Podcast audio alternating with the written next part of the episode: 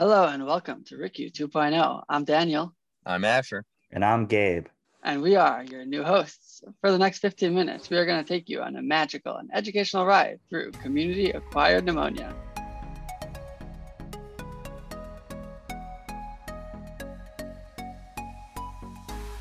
So I hear you have a case for us, Gabe.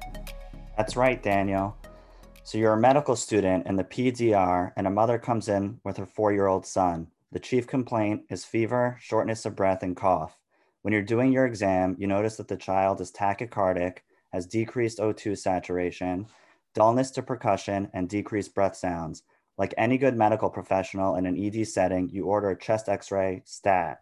You look at the x ray and you see that the patient has pneumonia. Your attending asks you, How do you treat it? The title of today's discussion is how much amoxicillin is enough to treat community-acquired pneumonia. So just a background story on, on just what is community-acquired pneumonia. So just on the basics on pneumonia first, it's when there's an infection that inflames the air sacs in one or both lungs, which would then subsequently cause it to fill with fluid. And then the community-acquired part of that diagnosis generally means that the causative bugs are classically the ones that are spread in the environment. So the risk factors for community-acquired pneumonia in children are crowded environments or kids with siblings in school because school is a crowded environment where the, the kids are sharing lots of germs. Although that might not be as much of a concern now, COVID-19 with everyone socially distancing in school. Um, so which bugs are these? Back to step one.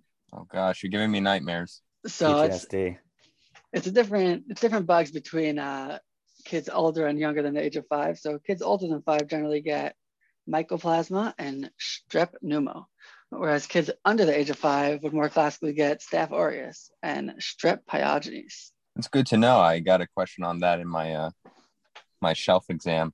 But yeah, it comes on, up. It comes up in step two also sometimes. These these bug questions.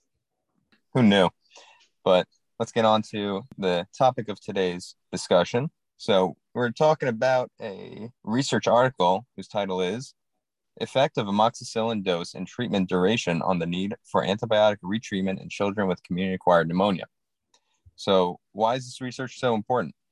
Well, is the dose and duration we are currently giving, are we overdoing it? Uh, when we were younger, our pediatricians usually gave us a 10, a 10 day course. But nowadays, there's word on the street that it's a seven day course. So, why might we want to cut it down? You know, if it ain't broke, why fix it? Cutting down the dose and duration may effectively lower the cost of medication over time. True. Also, um, a shorter duration may lead to an increase in patient compliance because they could take it less days, so less of a chance they'll miss a dose. That makes sense. If they're taking less medication, there will probably be fewer side effects from the medication as well. That's true. So it always sucks when you're taking antibiotics and then you get diarrhea. So uh, good good points. So um, the importance in this study specifically is to figure out if a lower dose of amoxicillin is non-inferior to a higher dose, and to see if a shorter dose, uh, shorter dose duration is non-inferior to a longer course. So I know Daniel doesn't like the word non-inferior, so why don't you tell us what that means? Yeah, it just sounds a little bit confusing. So so sure. What that basically is saying is we want to know if it would have the same outcome if you took a lower dose or a shorter duration. You have such a way with words.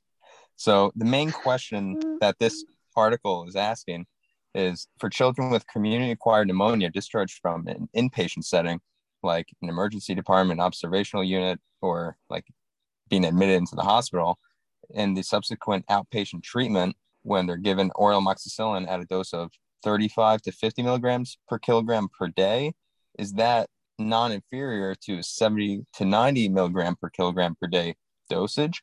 And it's also asking if a three day course is non inferior to a seven day course with regard to need to then retreat with antibiotics. So, Asher, let's get into the nitty gritty with the stats. Oh, will do, Daniel.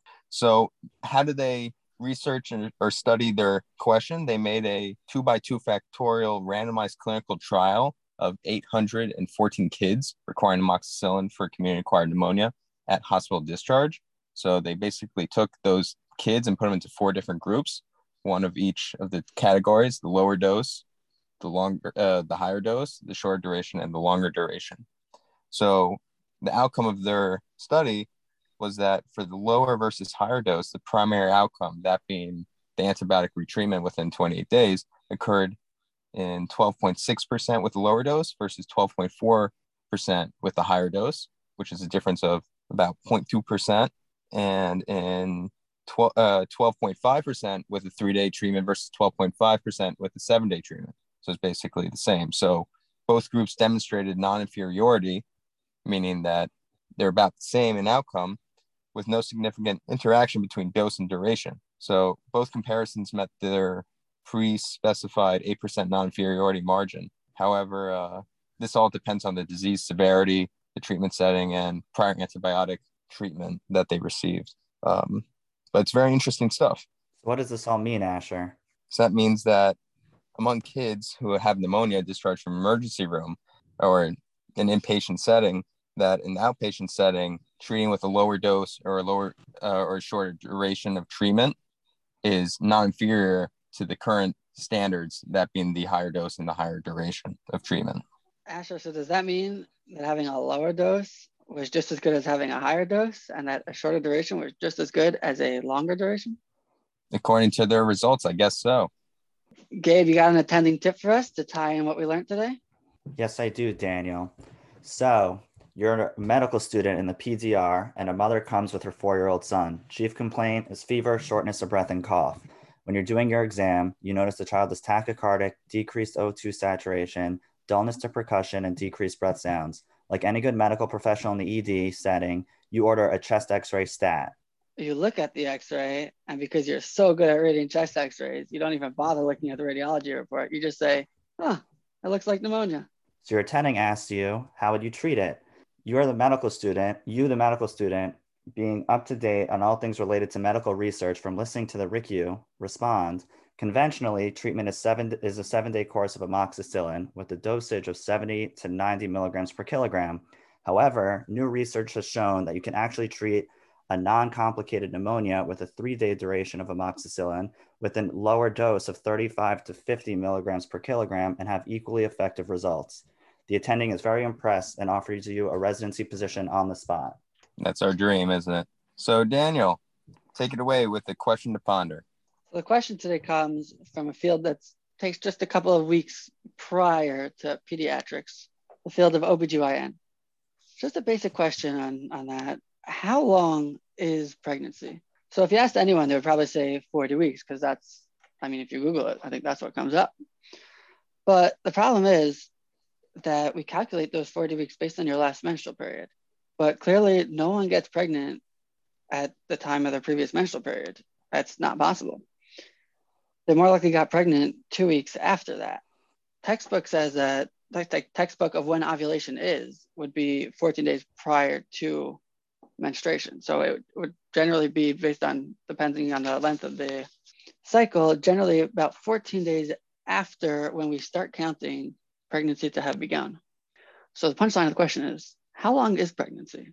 38, 39, 40, 41? Who knows? I wonder what the average really is. And that's all we have for you today at the RICUs. Thanks for listening. Thanks. If you have any questions or comments, please send us an email at thericcuteam at gmail.com. If you have any complaints, please put in the title Gabe, and then he will get them and you could complain to him all of your worries and sorrows. You can follow us on Instagram or on Facebook at the RICU Team. And as always, thank you again so much to all of our listeners. As always, thanks for joining us at the RICU Podcast.